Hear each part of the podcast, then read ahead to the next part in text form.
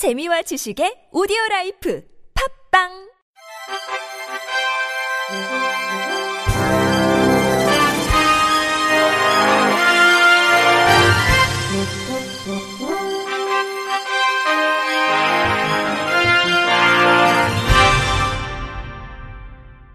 청취자 여러분 안녕하십니까? 6월 21일 수요일 KBRC 뉴스입니다.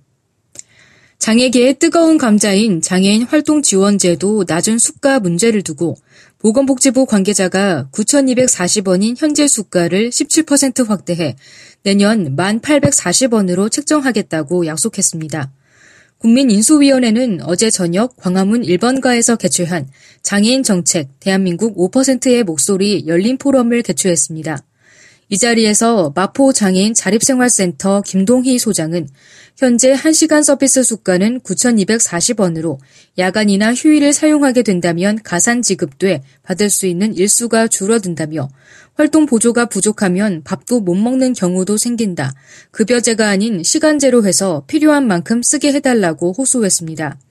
이어 이용자와 활동 보조인이 직접 계약하고 기관은 현재의 25%보다 적은 수수료를 받아 서비스 관리만 할 수 있게 해야 한다고 제언했습니다.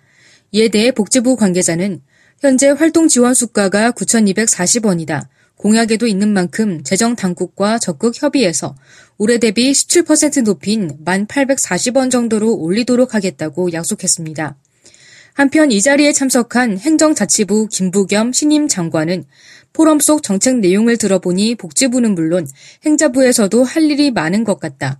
구체적으로 공중 화장실 보행로가 없는 부분을 예산을 높여서 확장하겠다며 앞으로도 함께 대화하는 자리를 마련해서 이야기를 더 많이 듣겠다고 말했습니다. 장애인 스마트폰 사용 환경을 개선하기 위한 장애인 헬프앱 개발 콘테스트가 열립니다. 아이디어만으로 장애인을 위한 애플리케이션을 제작하고 마켓까지 등록할 수 있는 공모 사업으로 모집 기간은 오는 7월 30일까지 장애 대학생을 최소 1명 이상 포함한 팀이면 신청할 수 있습니다. 이후 신청팀의 기획서를 기반으로 심사를 거쳐 총 10팀을 선정해 시상금을 지급할 예정입니다. 10팀에게는 아이디어 시상금과 함께 오는 8월 14일부터 18일까지 앱 개발 전문가들의 교육을 받을 수 있고 이후 우수 6팀에게는 9월부터 내년 1월까지 5개월 동안 직접 앱을 제작하고 마켓에 등록할 수 있도록 앱 제작 지원금과 함께 전문가 멘토링도 지원할 계획입니다. 장애인 폭행과 회계 부정 의혹을 받고 있는 광주 지역 모 사회복지법인이 재산 증여 뒤 해산하겠다는 뜻을 밝힌 것을 두고 장애인 단체가 강하게 반발했습니다.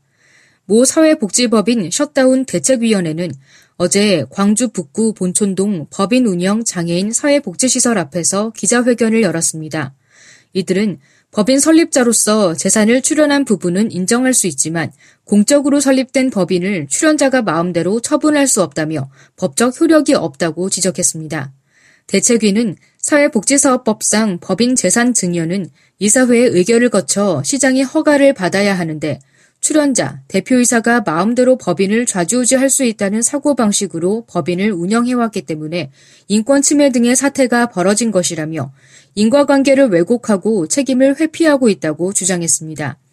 이어 광주시와 법인은 장애인 복지와 인권 등의 영역에서 전문성을 갖춘 임원을 선임해 시설 이용자의 인권을 보호하고 침해받은 권리를 회복해달라고 요구했습니다. 한편 해당 법인의 사회복지시설은 지난 1월 광주시의 민관 합동조사 결과 장애인을 폭행하고 보조금, 후원금, 장애수당 2억 9,800만 원 상당을 횡령한 것으로 드러났습니다. 도내 4개 장애인 단체가 결성한 강원 장애인 차별철폐 공동투쟁단이 어제 춘천역 앞에서 장애인 생존권 쟁취 투쟁 결의대회를 열었습니다.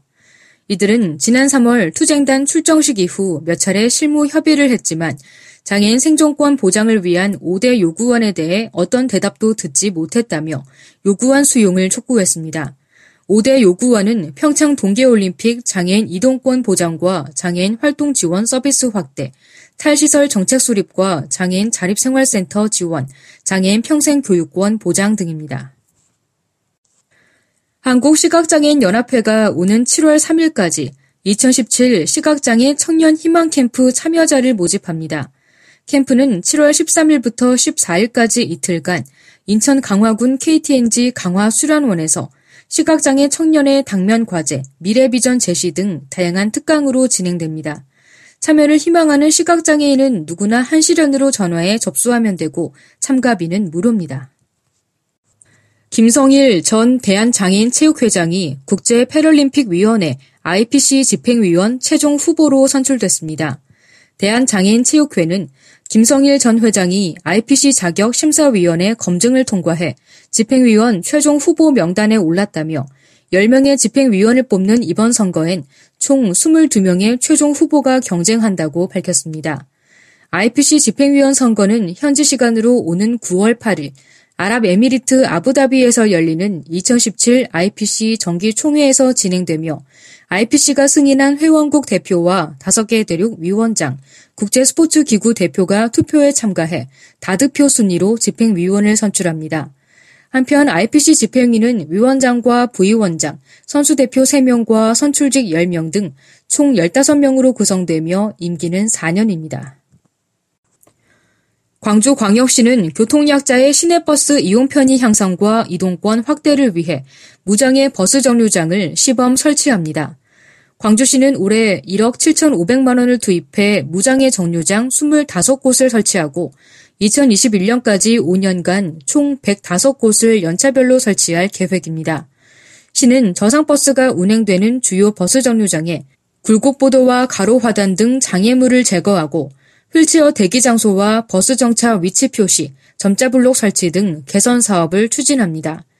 지난 5월부터 대상지 선정과 정비 내용 등에 대해 장애인 단체와 두 차례 협의를 거쳤으며 7월 이후 현장 조사 및 정비 계획 수립 등 단계에서도 광주시와 자치구, 장애인 단체 간 협업 체계를 구축해 올해 말까지 1차 년도 사업을 차질 없이 마무리할 예정입니다. 시 관계자는 이번 개선 사업은 광주 지역 전체 정류장 규모에 비해 많이 부족하지만 교통약자의 버스 이용 편의 향상을 위해 민관 협력 모델을 구축했다는 데 의미가 있다며 앞으로 사업 추진 과정에서도 적극 협업해 시행착오를 최소화하고 교통약자의 교통복지 확대를 위해 노력해 나갈 계획이라고 말했습니다. 미국 텍사스주 샌 안토니오 지역에 최초로 장애 아동을 위한 워터파크가 개장했습니다. 해당 워터파크에는 풀장을 비롯해 온천, 물대포, 수중 미끄럼틀 등 갖가지 놀이기구 등이 설치된 가운데 장애 아동들의 안전을 고려해 미끄럼 방지 발판을 곳곳에 설치했으며 온도에 민감한 아이들을 위해 급속 온열 시스템까지 구축했습니다. 또한 피츠버그 대학교 연구진과 협력해 압축 공기로 작동하는 휠체어인 뉴체어까지 개발해 장애 아동들에게 무료로 제공됩니다. 아울러 워터파크 안에 사람들이 붐빌 경우 사고가 발생할 수 있다는 점을 고려해 입장객이 일정 인원을 넘어서면 입장을 제한합니다. 워터파크 설립자 고든 하트먼은 전 세계 어디에도 장애 아동을 위한 워터파크가 없다는 사실을 알고 놀랐다며 장애 아동들은 단지 몸이 조금 불편할 뿐 여느 아이들과 똑같이 물놀이를 즐기고 싶어 한다고 말했습니다.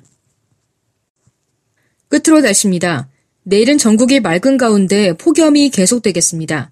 아침 최저 기온은 서울 20도, 춘천 18도, 울산 18도 등 15도에서 22도, 낮 최고 기온은 서울이 31도, 대전 33도, 광주 34도 등 25도에서 34도의 분포를 보이겠습니다.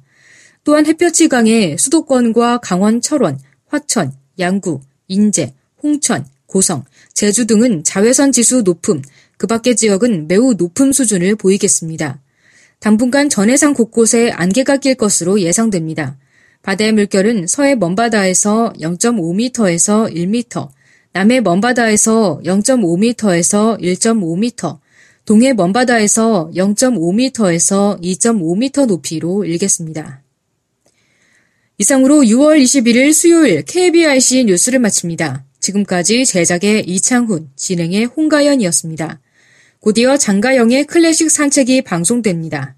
고맙습니다. KBRC